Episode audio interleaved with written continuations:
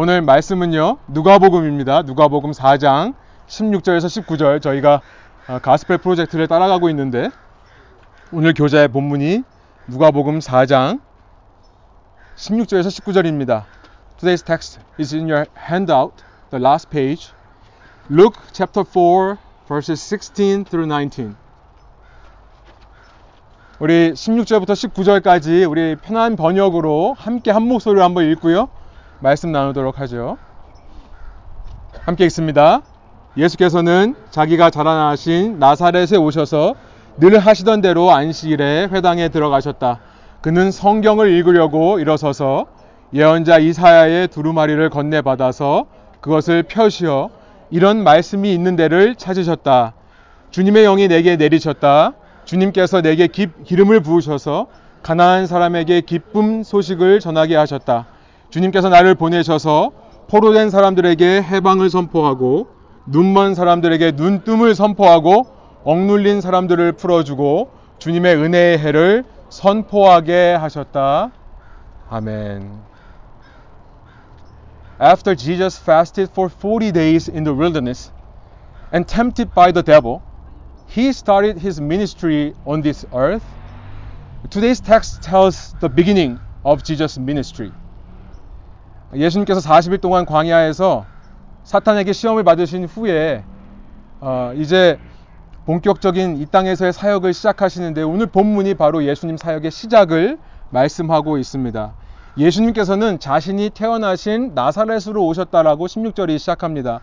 In verse 16, Jesus came to where his family was. Uh, Nazareth, uh, the birthplace of Jesus. And as his custom, it says, and as his custom, as he always did, he went up to the synagogue on the Sabbath day. The seventh day or the day of the rest. 그리고 예수님께서는 여기 보니까 늘 하던 대로라고 되어 있어요. 그, 그의 습관대로, 관습대로 유대인의 회당에 안식일에 가셨다. 이렇게 되어 있습니다. 이 회당이라고 하는 것은 말씀을 읽고 말씀을 가르치고 한마디로 말하면 예배하는 장소예요. The synagogues are the places for the scripture reading, teaching, and worship. At that time in Jewish synagogues, the worship started with singing, singing praises to God. And after singing, uh, they read prayer. So prayer reading followed. And then it was followed by scripture reading and the explanation of the scripture, which, which is called Mishnah, and ended with blessing.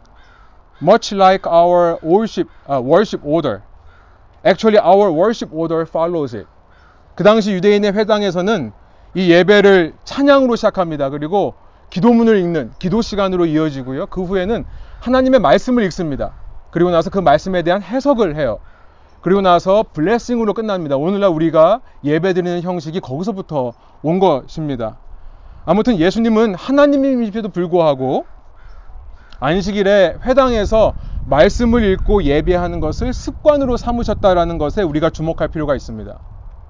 Note here that it was Jesus' custom to go to the synagogues on the Sabbath day. He's God, but still, he made it out of his habit to read the Bible and worship on Sabbath day. Today, so many Christians make a habit of skipping churches on Sundays. Uh, for so many reasons.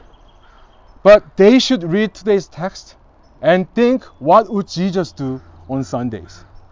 오늘날 많은 크리스천들이 주일에 교회에 빠지는 것을 습관처럼 하는데요. 오늘 말씀을 읽고 우리가 주님을 위해 무엇을 할 수 있는가, 무엇이 예수님이라면 하실 일인가를 주일에 생각해 보는 그런 계기가 되기를 원합니다. 한 가지 더 생각해 볼 것은 이러한 습관이 예수님의 부모로부터 왔다는 사실이에요. 누가복음 2장에서 앞서 누가복음 2장에서 예수님의 부모가 예수님으로 하여금 이런 습관을 형성하게 했다는 것을 우리가 어, 한번 살펴보았었습니다. 누가복음 2장인데요. Also, we can guess his custom to go to the synagogue on the Sabbath day came from his parent, Jesus' parent. Back in chapter 2, Luke mentioned that Jesus' parents made sure that Jesus go to the temple, Jerusalem temple for worship. Jesus' parents made sure for Jesus to develop this custom for worship. Luke uh, chapter 2, verses 41 through 42. Now his parents went to Jerusalem every year at the feast of the Passover. And when he was 12 years old, they went up according to custom. Yes, Jesus is God, and he is perfect in fulfilling all the requirements of the law, but he is also human and needs parents' guidance in developing worship customs. 물론 예수님은 하나님이시고 완전한 분이시기 때문에 하나님의 모든 법의 요구를 지키실 수 있지만 그러나 예수님은 또한 사람이시기 때문에 부모님에 의해 하나님을 예배하는 습관을 형성할 필요가 있었던 것입니다. 우리 부모님들 몇 분 안 계시지만 우리 지금 자녀가 여기 있는 자녀가 아직 어린 부모님들 아직 자녀들이 내 손 안에 있을 때 공부보다 자녀의 성공보다 더 중요한 세상에 그 어떤 것보다 더 신앙에 좋은 습관들을 기를 수 있도록 노력해 보시면 어떨까 생각이 듭니다. 그 무엇보다 신앙의 유산을 남겨주는 것이 중요합니다. 우리가 가장 남겨줄 좋은 유산은 우리의 레거시는 바로 믿음인 줄로 믿습니다. Let's go back to today's text. So in verse 16, Jesus, as was his custom, went to the synagogue and stood, stood up to read the Bible. And in verse 17, he opened the scroll. So the Bible at that time was not in book format. They were scrolls uh, uh, of the parchment or papyri, uh, papyri, rolled into scrolls.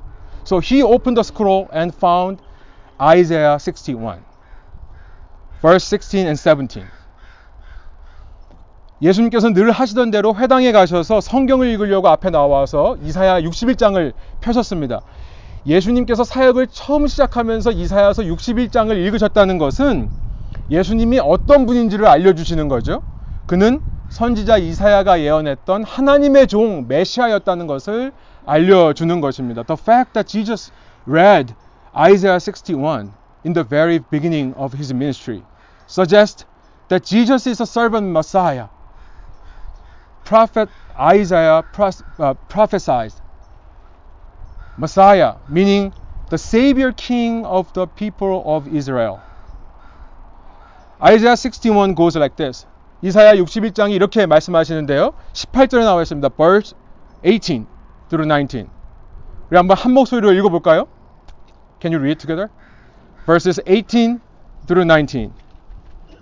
The Spirit of the Lord is upon me, because He has anointed me to proclaim good news to the poor. He has sent me to proclaim liberty to the captives and recovering of sight to the blind, to set at liberty those who are oppressed, to proclaim the year of the Lord's favor.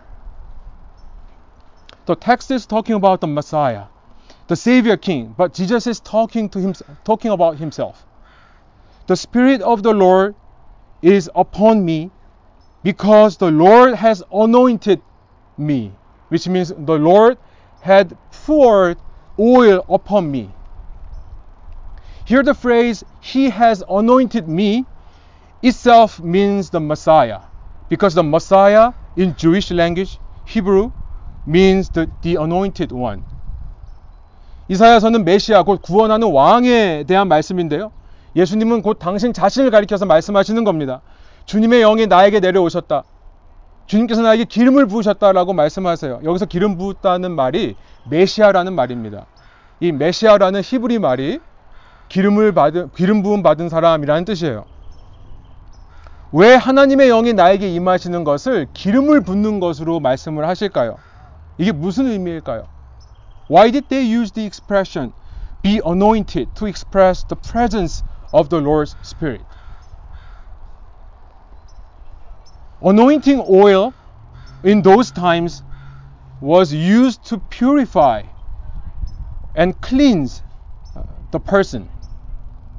So when the Spirit of the Lord is upon you, you are purified and cleansed from all sins.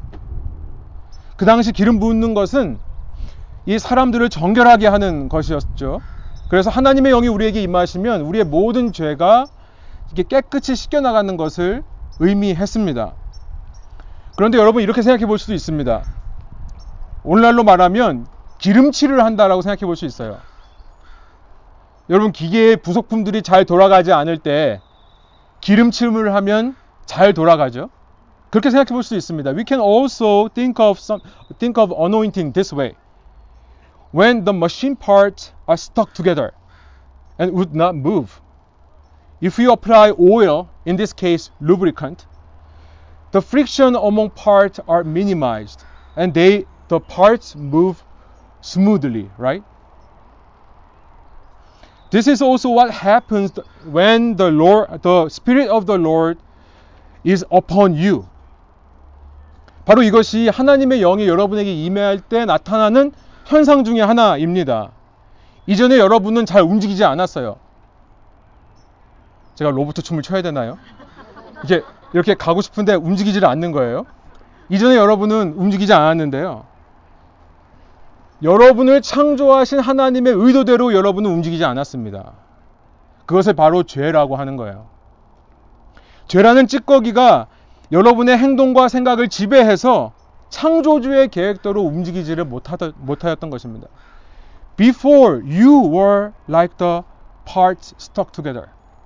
You could not or did not move as the Creator God intended. This is called sin. Sin, the gunk, were stuck in your mind and controlled your behaviors so that you may not move or think as the Creator God designed you. 그러나 여기 좋은 소식, 복된 소식, 복음이 있습니다. 예수님의 은혜로 예수님을 통해 이제 여러분은 주님의 영으로 기름 부음을 받는 거고요.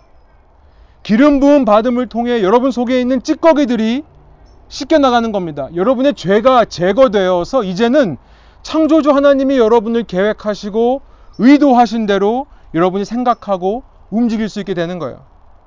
But here is the good news, the gospel, that by the grace of Jesus and through him, you are anointed with the Spirit of the Lord. And by being anointed, your gunk is washed away. Your sin is removed. And now you think and you behave just as the Creator God designed and intended you to. 이것이 성령의 기름 부음 받은 자, 성령을 따라 사는 사람의 모습이라는 거예요. This is how the anointed people live. Those who live according to the Spirit. Romans chapter 8 verse, verses 5, 9, 13 says this. For those who live, who live according to the flesh set their mind on the things of the flesh. But those who live according to the Spirit set their mind on the things of the Spirit. You, however, are not in the flesh, but in the Spirit. If in fact the Spirit of God dwells in you, anyone who does not have the Spirit of Christ does not belong to him. For if you live according to the flesh, you will die. But if by the Spirit you put to death the deeds of your body, you will live. If you are left with you and you only yourself, yourself only, you cannot live the full life God planned. You simply live in the flesh and you will simply live for yourself.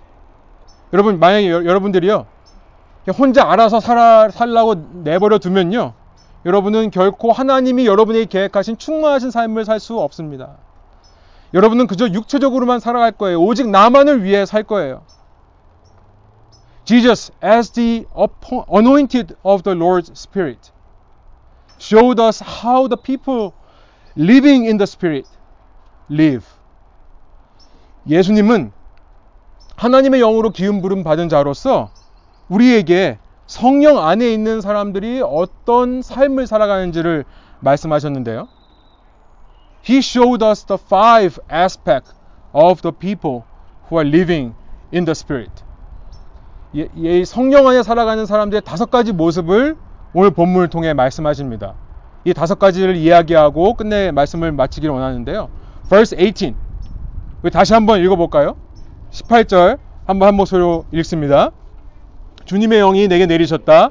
주님께서 내게 기름을 부으셔서 가나안 사람에게 기쁜 소식을 전하게 하셨다. 주님께서 나를 보내셔서 포로된 사람들에게 해방을 선포하고 눈먼 사람들에게 눈뜸을 선포하고 억눌린 사람을 풀어주고 이렇게 되어 있는데요. 첫 번째는 뭐냐면 그렇게 성령에 의해서 이제 하나님이 창조하신 계획대로 움직이는 사람들의 첫 번째 모습은 가난한 사람들이 복음을 접하게 된다라는 거예요. 가난한 사람에게 기쁜 소식이 전해진다. 여러분, 우리 모두는 이 세상에서 가난함을 겪습니다. 아무리 부자라도 어려움을 겪는 겁니다. 아니, 가진 것이 더 많을수록 어쩌면 고민이 더 깊어질 수 있습니다. 그런 사람들이 세상을 초월한 복음을 듣고 그 복음으로 살아가게 되는 것이죠. 예수님께서 바로 본문 앞에서 이렇게 말씀하셨었습니다. The first aspect of the people living in the spirit is this. The poor receives good news. We all suffer from poverty in this world. We all experience some sort of poverty or uh, deprivation, loss. More you have, maybe more chance of losing, and more worries may you have. Those people hears the good news, the gospel Uh, those people who hears the good news and tries to live with the gospel is the characteristic of the people who are living in the spirit. Jesus told this earlier. Luke chapter 4 verse 4.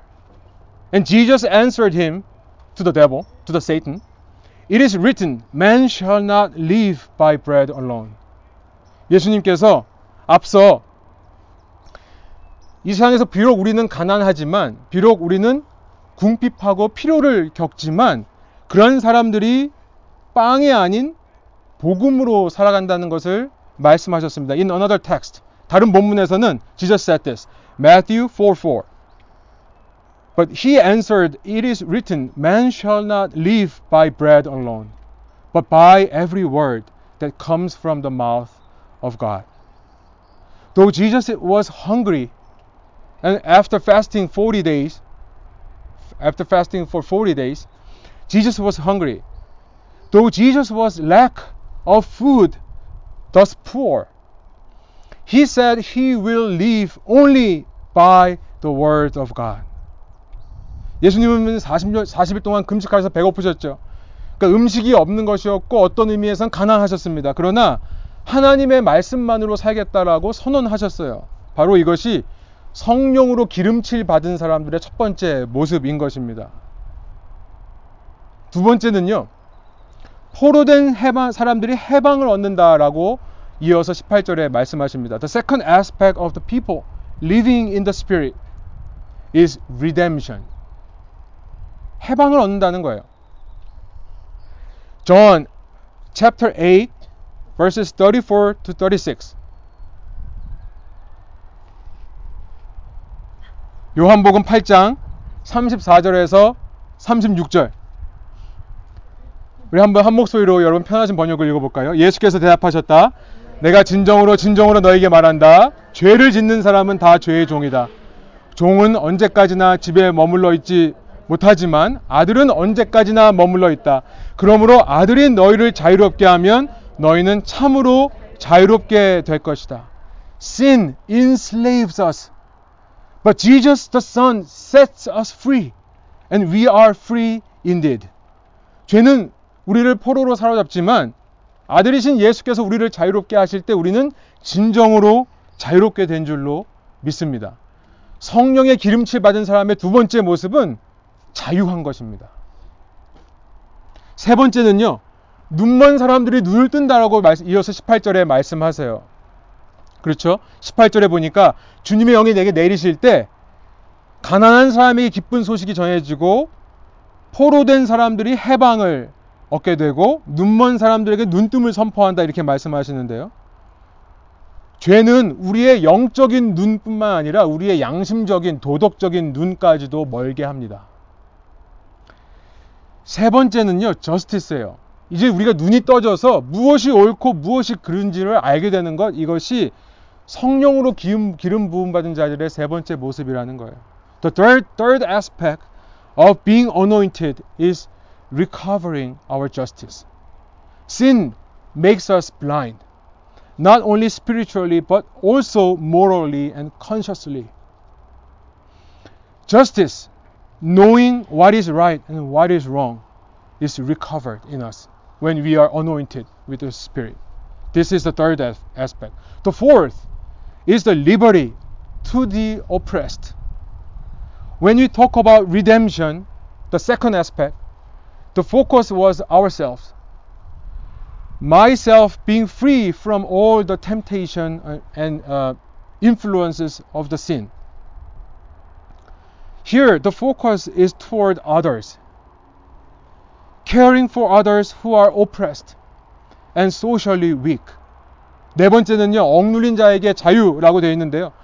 앞서 해방에 대해 두 번째 말씀하실 때는 초점이 내 자신이었다면 이것은 어쩌면 우리의 욕망에 대한 말씀이 아니라 타인들을 향한 말씀이 아닐까 싶습니다.